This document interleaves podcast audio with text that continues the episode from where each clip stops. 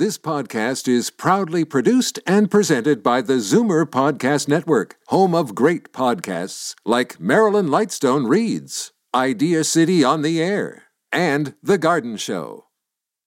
You're listening to an exclusive podcast of Fight Back on Zoomer Radio, heard weekdays from noon to one. Now, Fight Back with Libby Znaimer on Zoomer Radio with guest host Jane Brown. Libby returns tomorrow. She's enjoying some rest, a long weekend. So lucky me, I get to talk with our Zoomer squad, always one of the highlights of the week here on Fight Back. Gentlemen, hello to all three of you. Hi there. Good morning, Jane. Happy to be a highlight. It's always a good sign, isn't it? Making us a highlight reel afterwards.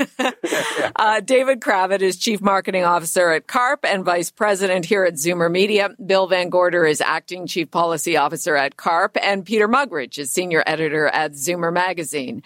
We will discuss the decision, if you heard in Bob's news there, guys, by the Ford P Cs to move up the date to vaccinate all long-term care residents in the province, subject to Pfizer deliveries. First, though, I would like to get your reaction to a story we've been running in the news today about the long-term care inspection at Roberta Place in Barrie. So for some quick background, Roberta Place has been devastated by COVID nineteen, including cases of the U K variant, since January eighth. A long-term care inspector visited the nursing home on January twelfth and thirteenth. I have the report in front of me, and concluded that the licensee had failed to ensure the home was a safe and secure environment for its residents. Some of the violations included having COVID nineteen positive residents in the same room as residents who'd not tested positive, and staff members tending to residents with and without the virus. Bill, I'll get your reaction first. Oh, so sad, so sad, and so hard to understand. You know, uh, CARP has been talking about uh, the the problems with the government ignoring the reports of inspectors. At first, they weren't even inspecting. Now they are. They're ignoring them. The excuse uh, that we were given was, well, the, the staff was so busy, they didn't have time to separate the residents so, uh, so that they wouldn't become infected. Totally uh, inexcusable. David, this is exactly why CARP's campaign continues to gain momentum. Stories like this one.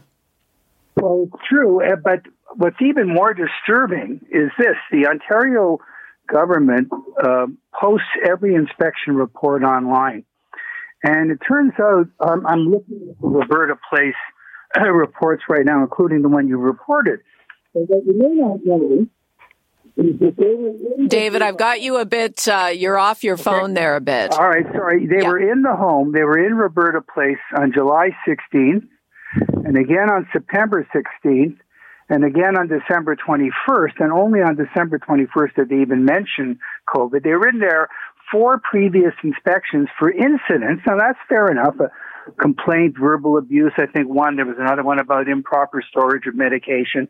But all this underscores is what we've been saying all along. They had all summer long to go into every single home in the province and say, wave one is over, wave two is coming, what shape are you in, what are you doing to get ready?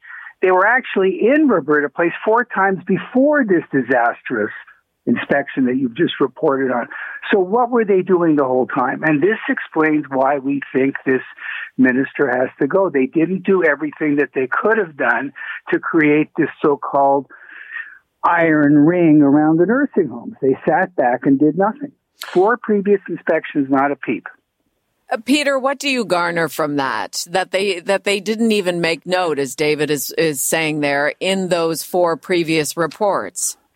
Yeah, well, um, certainly those those previous um, inspectors should be called on the carpet to explain their actions. Um, did the, did the nursing home management uh, cover up the truth? Did they, you know, like how, how come none of these things came out? I, I, I think that'll be an interesting outcome from this, to to see why the investigators, who are no doubt trained to look at things and, and pick things up, didn't pick things up, because this is the worst outbreak of any nursing home ever, I think, isn't it? Like every, I think almost every all single but two, resident. All but got, two residents are infected. Yeah, all right. but two residents are infected. Right. So, um, So this is the worst outbreak, and um, how was it not noticed? It, it, it's it's going to it, it seems bewildering now, but but I, I suppose down the road we'll have to ask these inspectors what they were thinking at the time. David, is it possible that when they were doing those inspections back in the fall, they did not see any violations or concerns that I, COVID could spread quickly? I think it's possible. Uh, I also want to be clear, we're not criticizing that they went in to inspect a complaint. I mean, if you get a complaint and you go and inspect that complaint, that's fine.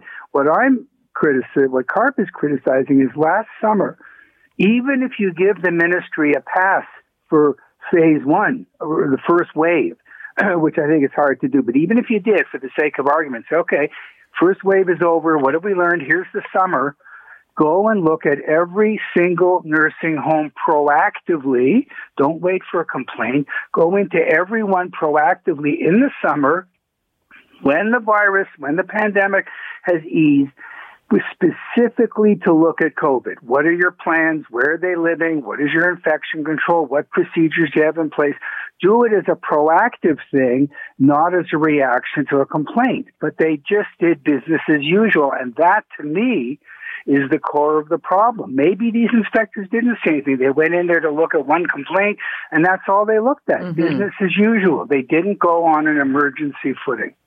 Now, Bill, we do know that this most recent report, um, so the inspector was in there on the twelfth and thirteenth, filed the report on the eighteenth. Well, here we are on the twenty-fifth.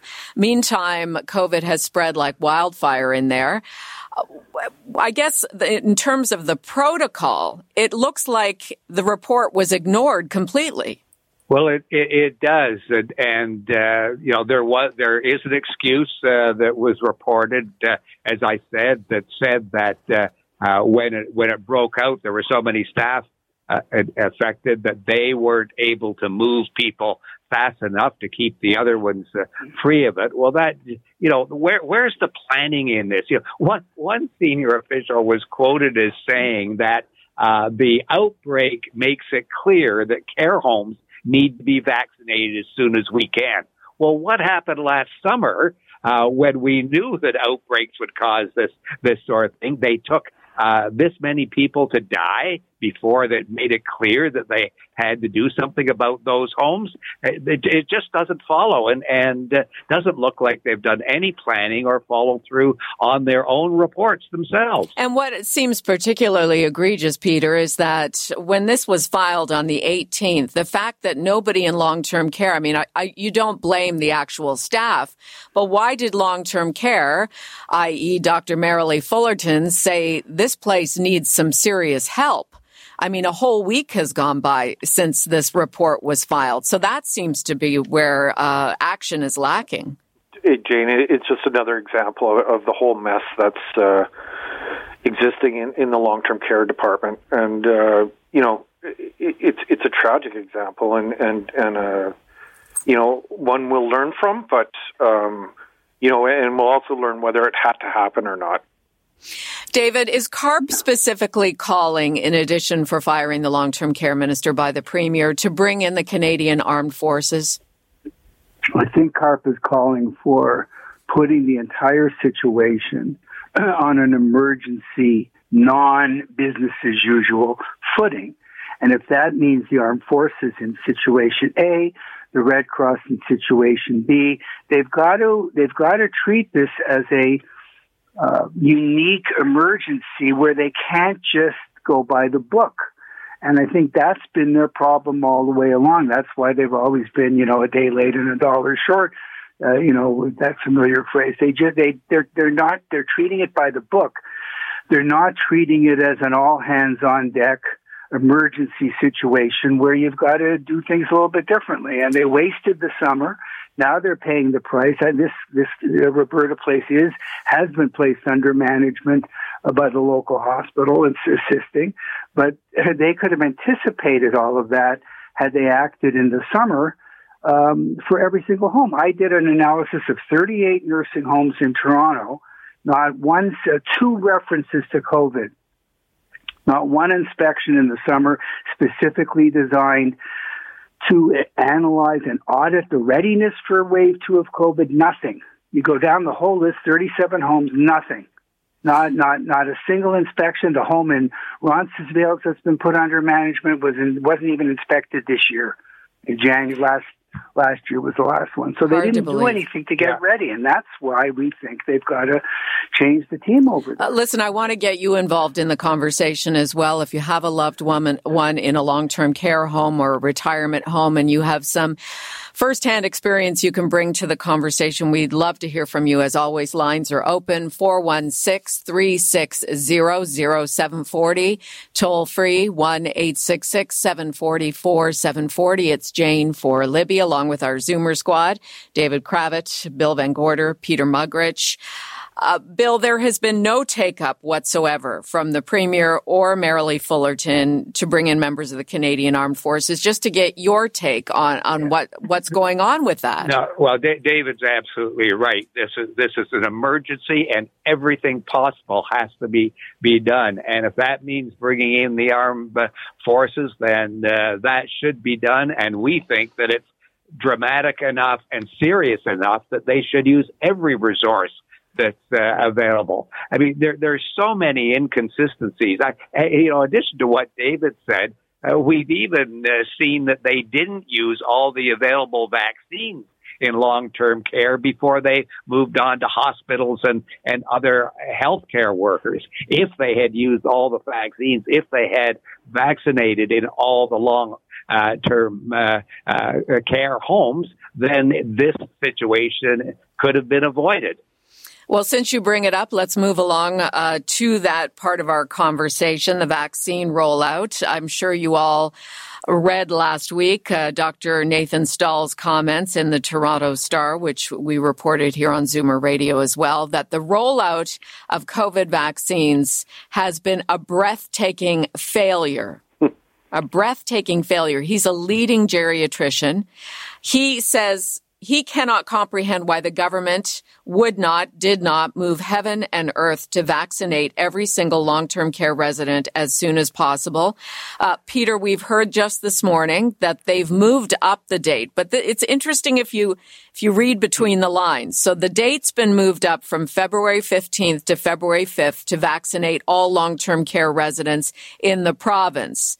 But the workers are now going to have to get behind in the line. So it's not like they've become more efficient. They've just decided to do what they should have done in the first place. They've decided that. And also, um, it's a target which may not be able to be hit because um, the Pfizer shipments are drying up next week. Exactly. It's and, dependent and on that. I, I, I'm not. Un- I, I don't understand how they're going to fulfill that Um, ambitious target without any vaccines in the in the fridges, you know. So uh, it, it, it's it, it just looks like it's a lot of public uh, posturing. Um, I, I agree with Doctor Stahl that uh, you you know we everyone knows you, you don't have to be an epidemiologist to know that this uh, virus was was killing nursing homes, uh, spreading like wildfire in nursing homes. Where would you vaccinate first? Nursing homes, long-term care, mm-hmm. and it wasn't done. I mean, it's easy for us to be armchair quarterbacks, mm-hmm. but this is this is not our job to do this. Uh, this is the, the job of the Forward Progressive Conservatives. And certainly they could have looked to their counterparts in British Columbia, David. Uh, they seem much more efficient in getting these shots out to their nursing home residents, and also are uh, setting a target of February and March to give the vaccine to all seniors over eighty, which is a good month, month and a half before we'll be doing that here in Ontario. Well, I think they have a more coherent plan, frankly. But I also think, and this is this speaks to, I'm, I'm going to be a, maybe a little sympathetic to the to the government, but it also speaks to the need to be candid and to be clear. And I think that that's been part of their problem here. In fairness, they are. They're not sure what the doses will be. They're not sure what the quantity will be. The deliveries are completely out of their hands and in the hands of the feds. But I think uh, Peter's right, uh, and the critics are right, that why wouldn't you take the finite quantity that you have and get every single resident vaccinated first to save immediate lives and move on from there? So I, I, I think that the between the administrative glitches and the communications glitches, Uh, they look, maybe they even look worse than they than they should look. Mm-hmm. Maybe their performance is better, but it's just such a hot mess in terms of what they tell us that uh, you you you jump to the worst conclusions, I'm afraid. Bill, did you want to add to that conversation about the vaccines for residents in long-term care? I, oh, sorry, you were asking Bill. Yes, I, I, I do. The you know the one thing we can do is we can look at other provinces, not just B C. And what they did very differently was they centered their vaccine program out of long-term care facilities, where in Ontario, we centered it out of hospitals. And that's so we saw hospital uh, employees and even hospital employees who don't seem to have had any good reason to get it, to mm-hmm. get the vaccine before it was in long-term care. If we had recognized in the beginning that long-term care homes were the place we needed to be first, and even the N A C I, the National Advisory Committee on Immunization, told us that. The Premier said that he would follow their recommendations, and then they didn't. They started in hospitals and not in long-term care facilities. So the, the uh, poor planning right from the beginning has uh, made uh, failure uh, most likely uh, for them, and they'd better change that now, or they're going to run into the same uh, position where what we're having now is more more deaths, more sickness in long-term care than we had at the beginning of the uh, epidemic in the first wave. Okay, I want to get to our phone calls. four one six, three six zero, zero seven four zero, toll free, one eight six six, seven four four, seven four zero. We're talking about what is now a devastating second wave in long-term care in Ontario and the very slow and what appears to be inefficient rollout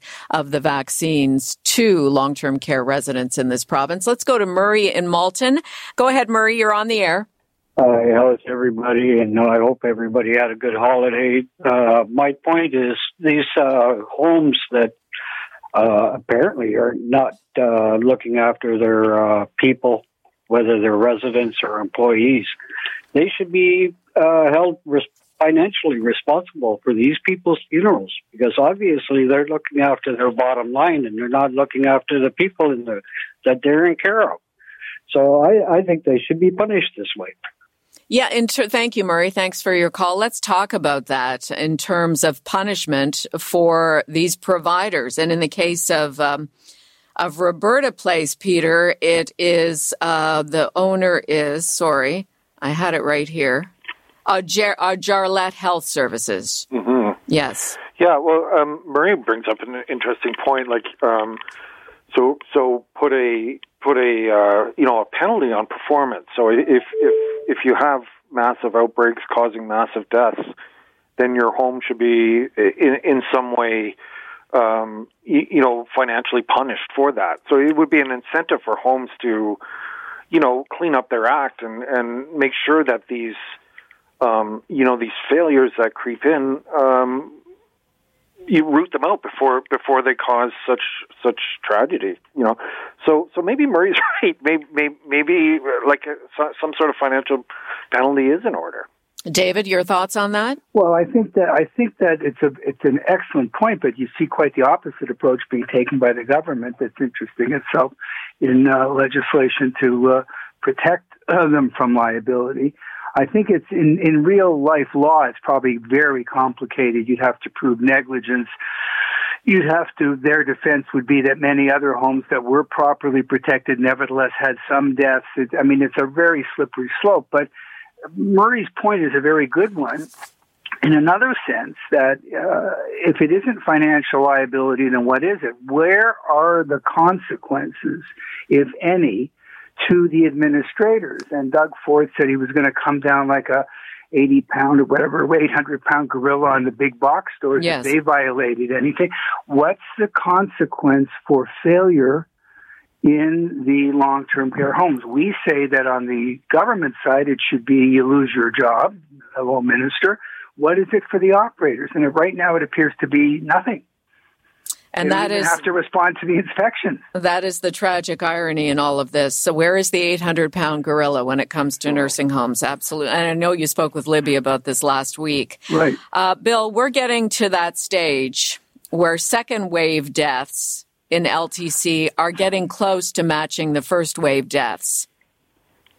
We are. Yeah. And, and uh, you know, when we talk about, uh, as as David and, and Peter said, about about uh, holding people responsible, uh, it's also, you know, it's a little bit like it's trying to close the barn door after the, the, horse, the, the horse is out. What the government is not doing and what they ha- are not admitting is they don't have consistent enforced regulations. If there were regulations that all the long-term care homes were, were held to wh- before this all happened, and if the inspections were being followed through, and if the homes were being forced to live up to these regulations, then much of this would not have happened.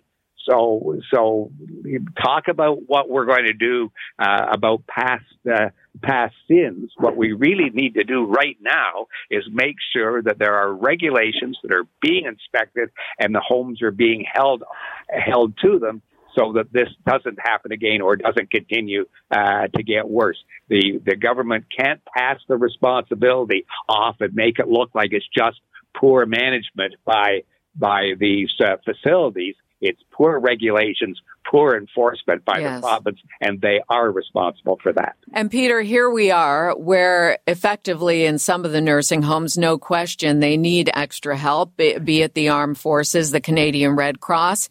And it, it doesn't take anybody too brilliant to see that Premier Ford and Marilee Fullerton don't want the military back in there so that they can raise a bunch of flags again about how nothing's been done to protect the residents. Yeah, and and like how, how would Ford react or Fullerton react if they did come in and they, they filed another scathing report just as bad as the first? How bad would that look on the government? Exactly. So they, they certainly don't want that kind of exposure.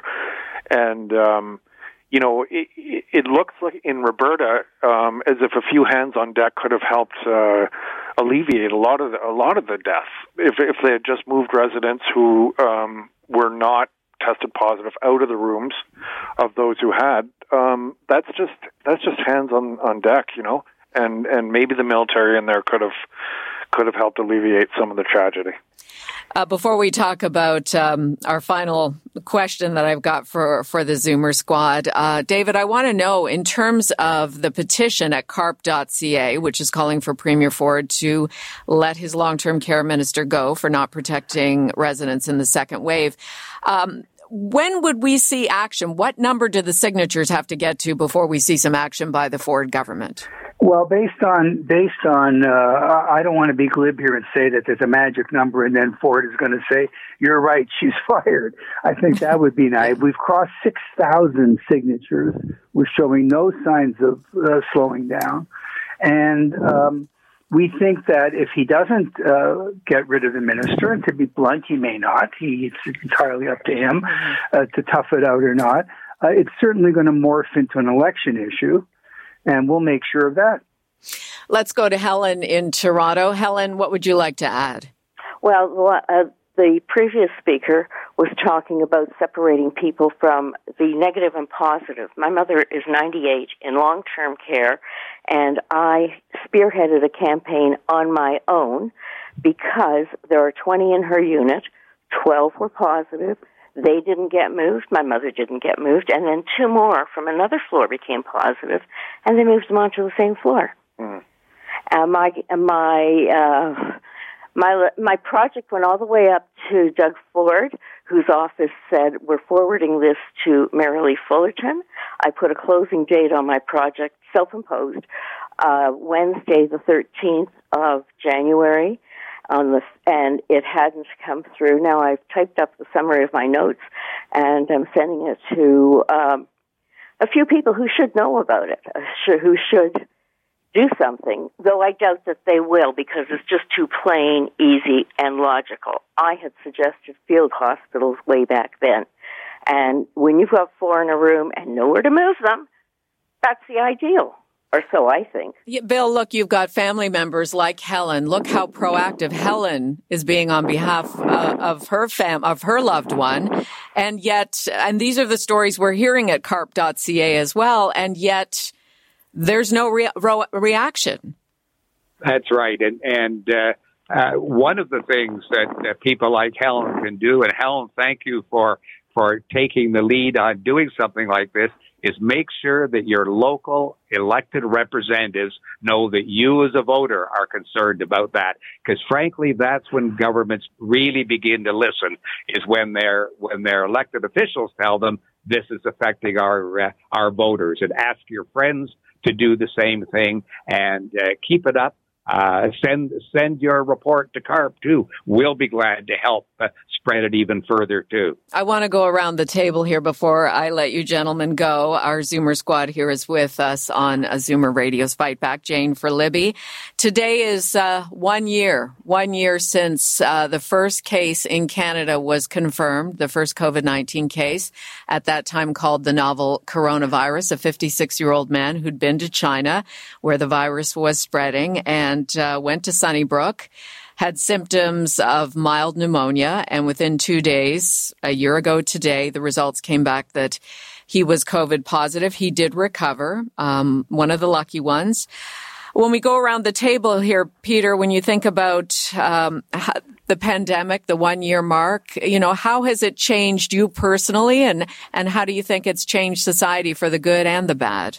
Well, a, a personal story. Uh, on, on the weekend, I ran into an old friend I hadn't seen for years, and we, we I instinctively reached out to shake his hand, and because I'm I'm from the handshaking generation, yeah. and uh, he recoiled in horror, like "Don't touch me," you know.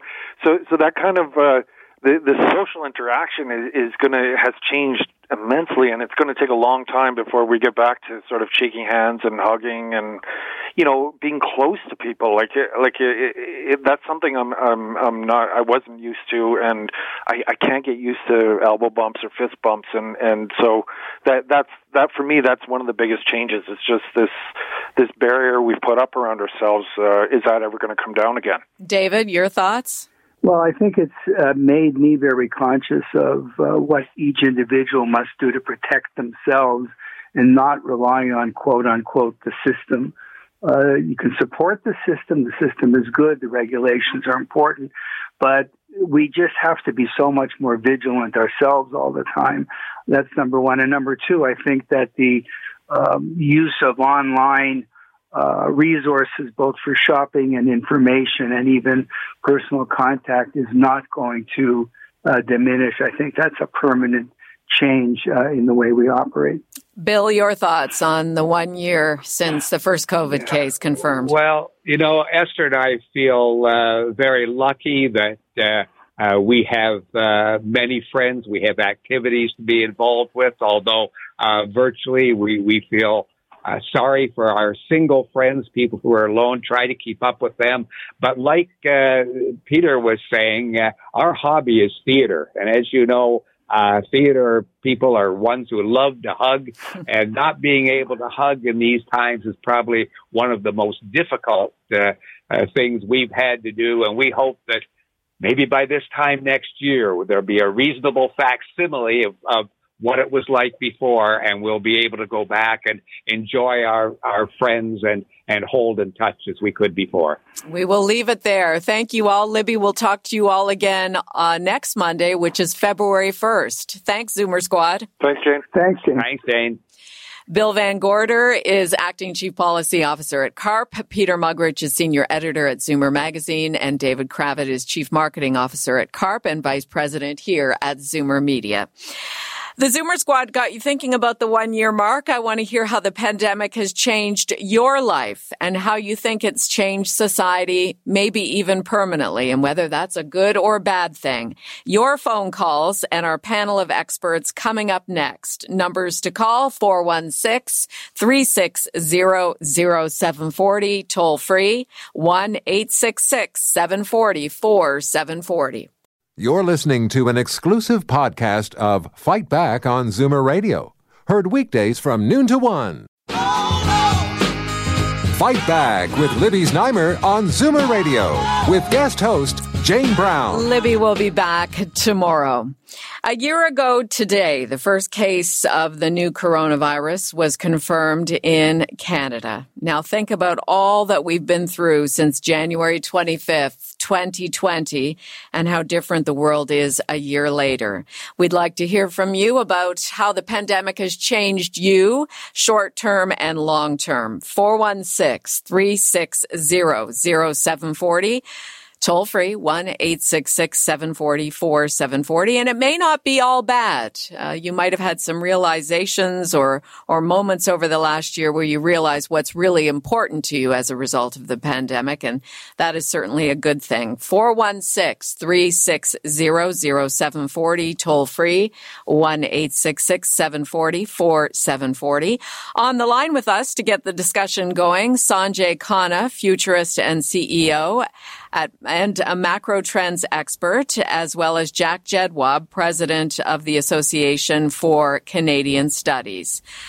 Let's look back. First of all, hello, gentlemen. Thanks for joining us. Hello, Jane. It's a pleasure. It's a pleasure. It's Sanjay here. And, and hi, Jack. I'd like to uh, look back before we go forward. Uh, Jack, from your polling, let's talk about how COVID nineteen has changed the, the lives of Canadians.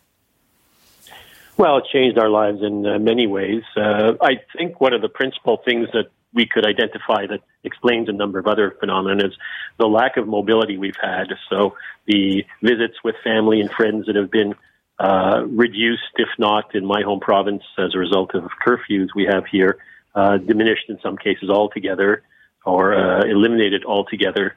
Uh, so in addition to that, uh, uh, travel has been diminished, if not altogether reduced. Uh, we're closing our borders. We've closed our land borders from the front. Uh, other people have tried to escape by air, and now we're uh, putting a stop to that, uh, other than for humanitarian reasons, which I actually think is a good thing to do.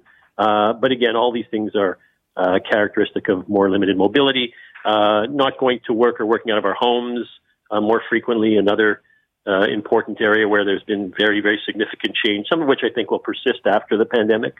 Uh, but all these changes in our lifestyle, a lot of them, as I said, uh, uh, I could sort of find that common characteristic of limits on our movement and mobility that have, have been, I think, some of the big changes. Jack, we've also had a lot of people lose their jobs, lose their livelihoods, uh, and are on federal funding, at least for the interim, um, hoping that they can get their professions back.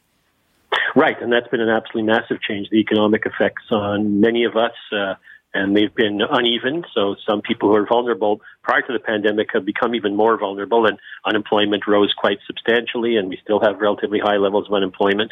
Uh, a lot of us have been dependent on some of those programs the government has uh, introduced, like the C E R B. And so those all have had important effects on us economically. And the economic effects also have another effect on our mental health and well-being. We've seen yes. uh substantial increases in problems associated with mental health. Uh, we have a new survey we're releasing this week on uh, stress and anxiety, and stress levels have gone up quite significantly. And actually, in the past eight weeks, we've seen stress levels go up as case numbers have gone up and as there have been further reductions in our ability to move and to be mobile and so forth. And uh, so a whole range of effects we've seen from COVID nineteen uh, and impacts on our lifestyle, on our economic and social situations that are, are quite quite significant well, and uneven, as I said. That was going to be my next question, and uh, I guess this is related to your survey coming out soon. How well, on the whole, have we adapted to the change? I think some of us have adapted. Uh, there's sort of a scale of adapting well to not adapting very well, and across that spectrum, we've seen variations in Uh, the way people have adapted. Uh, it was easier for people to adapt who are already in, I think, more comfortable situations. If you're living in areas where you don't need to be as mobile, or uh, where, for example, there's more space, and space has become a big commodity in the sort of COVID period. Uh, and so those people have been able to adjust and adapt uh, better, I would suggest. Uh, but a lot of people have had a very great deal of difficulty adapting, and that's created some of those uh, mental health challenges, which we've I've been monitoring through surveys for about forty-four weeks now, and uh, have seen some uh, real significant issues. And uh, compounding that is access to certain services. So access to health services, access to uh, mental health services uh, have all been a bit more challenging. So uh, the, the situation gets even more compounded. On the other side of it, if we're looking for uh, one positive aspect of it, a lot of people have come to appreciate what they've already had, had or have, and uh, and I think we've seen more empathy grow arising out of the situation we're in. But uh, and there are other dimensions of it that some people may think are positive that don't, I think, outweigh the uh, considerable negative we've seen arising from this. But uh, at least as regards some lessons that people have learned, it's sort of valuing the importance of family and friends. Uh, not, as one. Not to be too flip, but a lot of us have become better cooks as a result of the pandemic, right? And not eating out as much. Uh, you know, our very small group of colleagues here at the Zoomerplex, um, we will often have conversations daily about what we prepared the night before, what we're going to prepare that night. Food has become very integral to our lives during this pandemic. Uh, those are the kinds of things, you know, we are interested in hearing you share with us about how the pandemic has changed you, um, how you've reacted to it. The numbers to call, four one six, three six zero, zero seven four zero, toll free one eight six six, seven four four, seven four zero. Sanjay, before we talk about how COVID uh, has changed our evolution into the future, uh, tell us first what exactly is a futurist? Thanks, Jane. Uh, a futurist is someone who uses a, a disciplined methodology to develop plausible scenarios about the way things may play out in the months or years ahead. The key is to inform plausible future worlds based on evidence from many areas of global change, from geopolitics to wealth and income inequality to technological shifts, climate change, and global health. In fact, many of the things that um, Jack has, has mentioned, and, and you could tell from listening uh, to Jack that, that when you dive more deeply into what the implications are, they cut completely across society and touch every meaningful aspect of, of human life, which is why um, uh, in the work I do, I use the lens of converging crises. You have crises in multiple areas uh, affecting the entire system uh, and our, our entire society. So it's not so much that you're telling the future, but you're taking the parts of the present and and putting the different factors on them and seeing what could emerge as we go forward.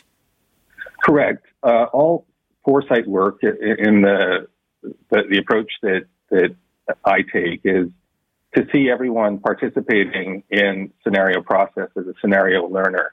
And what you're trying to do is identify blind spots in the present that would make it harder for you to potentially adapt to a plausible world that's more challenging than today's or has different opportunities than today's. So, for example, if we see climate change and another pandemic coming together, or in fact this pandemic and uh, extreme weather events, uh, in these cases we'll see certain kinds of interactions and shocks that we would want to have prepared for before today, but in the future we will want to prepare for better.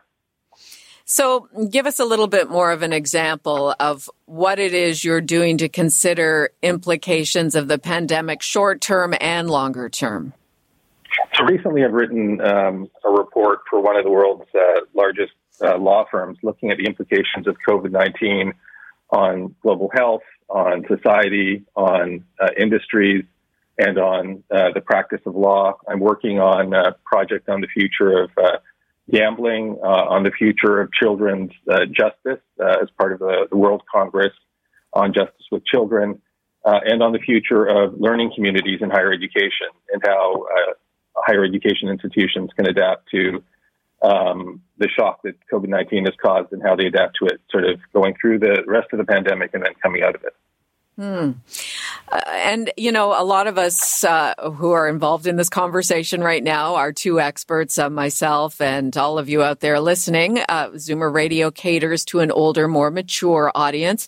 We've all been around a while. We've seen trends come and go. You know, I'm really curious, after the year that we've all been through, I'd like to hear from you what you think the future will bring based on what we've all experienced and what we're still going to experience for months to come before uh, mass vaccination can take place. four one six, three six zero, zero seven four zero, toll free one eight six six, seven four zero, four seven four zero. Uh, I'm here with Jack Jedwab, president of the Association for Canadian Studies, and Sanjay Khanna, futurist and macro trends expert. Um, if we talk about all of the areas of our lives affected by the pandemic, maybe we can, you know, concentrate on what's happened and what could happen. Uh, certainly, um, the social and humor and interactions. It's interesting. My last panel, I asked them about what they missed the most, and and Jack, ha- um, handshaking, hugging. That's what they're missing, is that human touch. Yeah, I agree, and uh, that's come up in a number of our surveys, uh, particularly when I put in an open-ended question. So if I just ask people straight out what they miss the most, without uh, offering them a series of potential responses.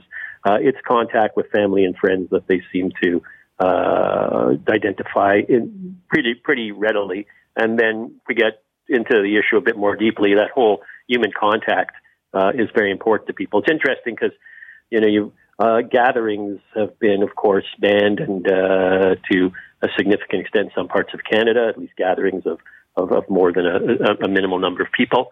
Uh, and we see, if we watch sports, empty stadiums, uh, far fewer, if any, weddings uh, in the past uh, year, uh, unless they're sort of done on Zoom or some other video conference platform. So that whole I- area of uh, face-to-face contact, of people being able to shake hands, hug each other, uh, uh, not see people constantly on screens uh, where they sometimes feel like television characters as opposed to real people, right. uh, is is, an, is a really significant dimension of this.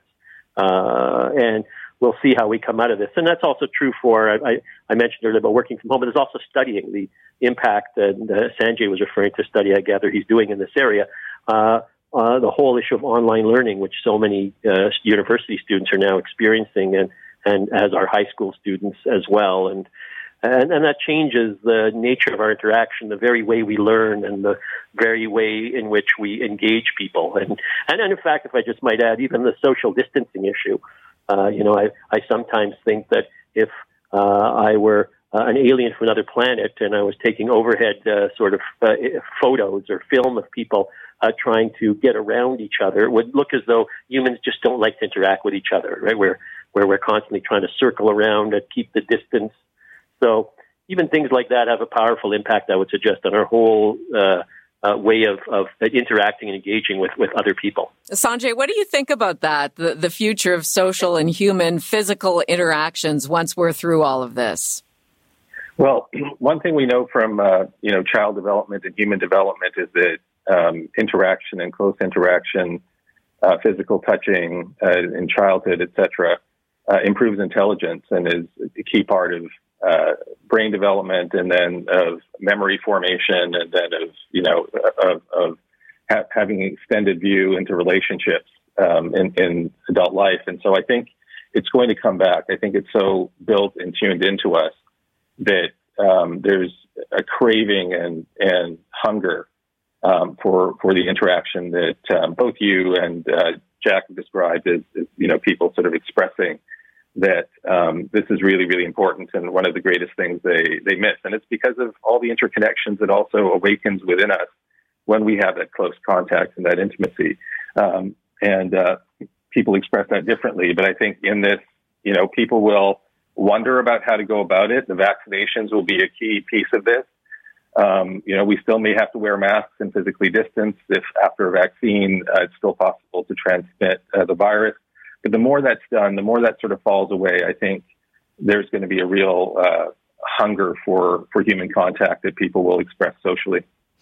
That leads us to the next question, which I will keep until uh, we get back from a quick break, about uh, the future of technology, specifically all the different Zoom-like platforms, uh, how that will survive, or will it, after the pandemic.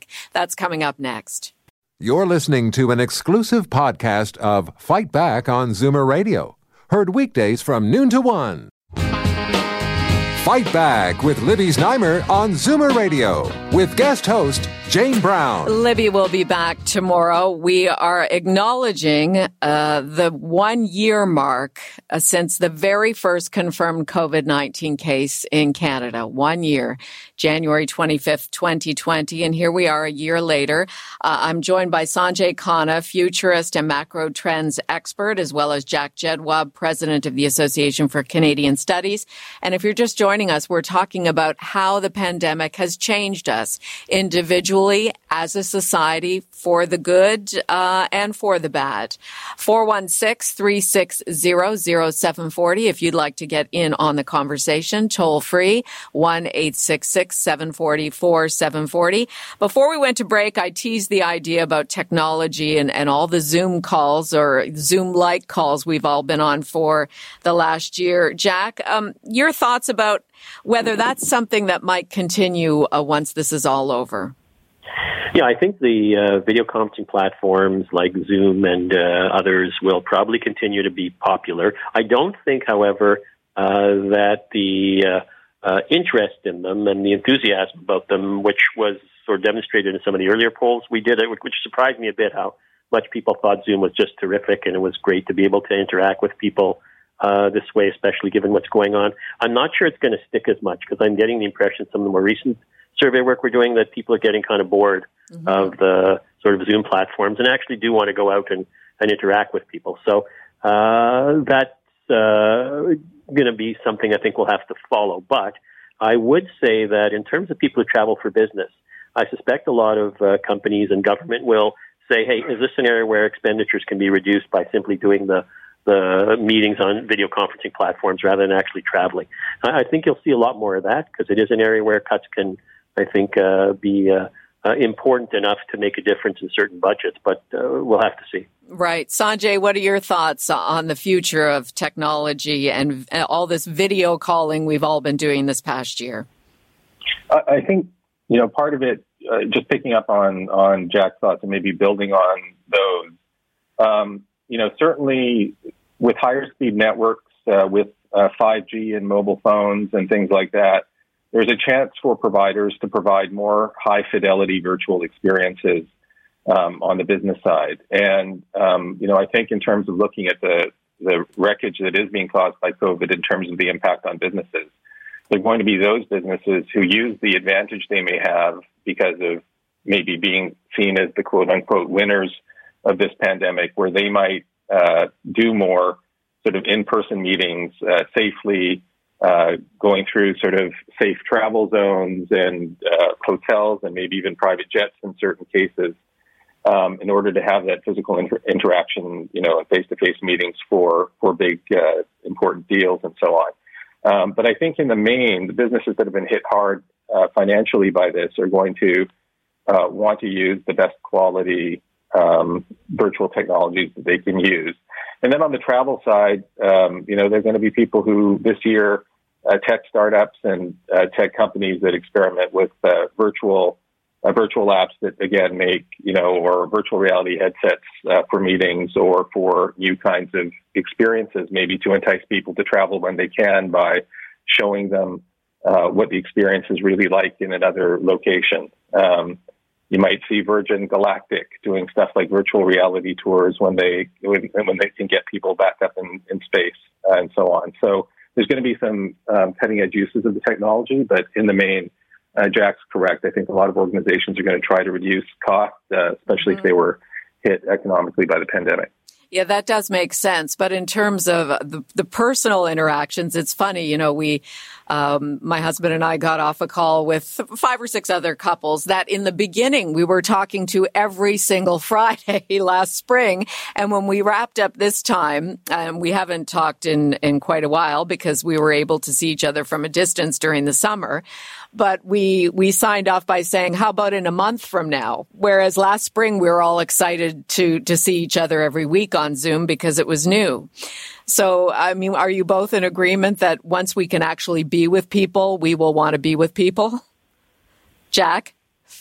Uh, yeah, I think that there'll be a combination of uh, things. I mean, also that's going to depend on distance. So the thing that Zoom has done, uh, which was happening before the pandemic, obviously, is these uh, technologies are narrowing the distance between us and uh, and people in different parts of the of the planet, right? So I could be talking from Florida right now and doing all my work, all my work from Florida. Mm-hmm. I mean, the problem, of course, is that I would have difficulty getting back to Canada without quarantining and doing other such things, and I happen not to be there in Montreal. But I'm saying that, you know, the sense of geography and sense of place uh, that uh, the technologies have uh, facilitated in terms of where where we are in the work environment and socially, uh, that will persist.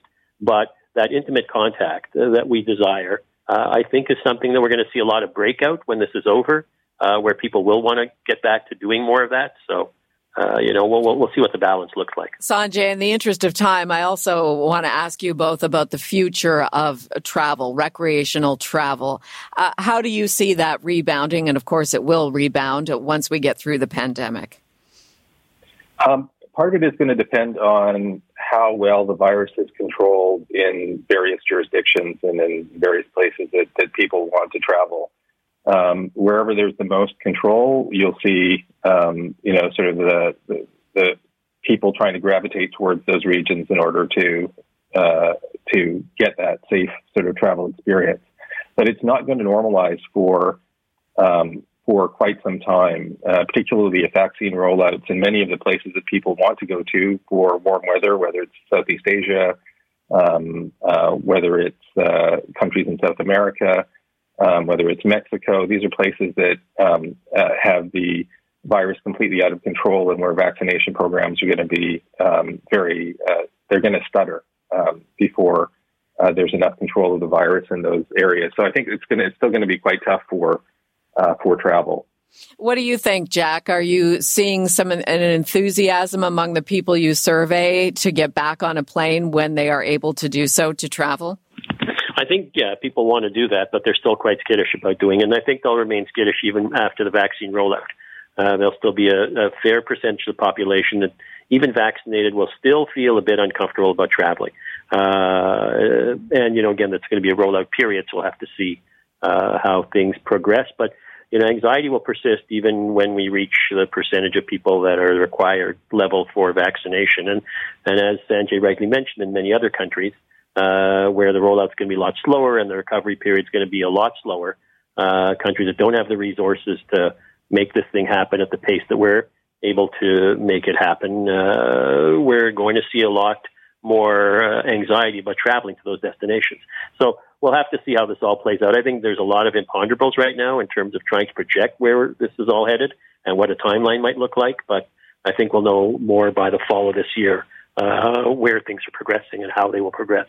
All right. We will leave it there. I thank you both for your time. It's been very interesting. Thanks for having us. Thank you, Jane. Thank you, Sanjay. Bye-bye. Jack Jedwab, president of the Association for Canadian Studies, and Sanjay Khanna, futurist and macro trends expert. Jane Ferlibby, who returns tomorrow, she'll be with the strategy panel. That's always a spicy conversation. You will want to tune in for that right after the new news. And if you are thinking later in the day, oh, I wish I'd called in on what we were talking about, you can do so on our voicemail twenty-four seven, four one six, three six seven, nine six three six. four one six, three six seven, nine six three six. You're listening to an exclusive podcast of Fight Back on Zoomer Radio. Heard weekdays from noon to one. This podcast is proudly produced and presented by the Zoomer Podcast Network, home of great podcasts like Marilyn Lightstone Reads, Idea City on the Air, and The Garden Show.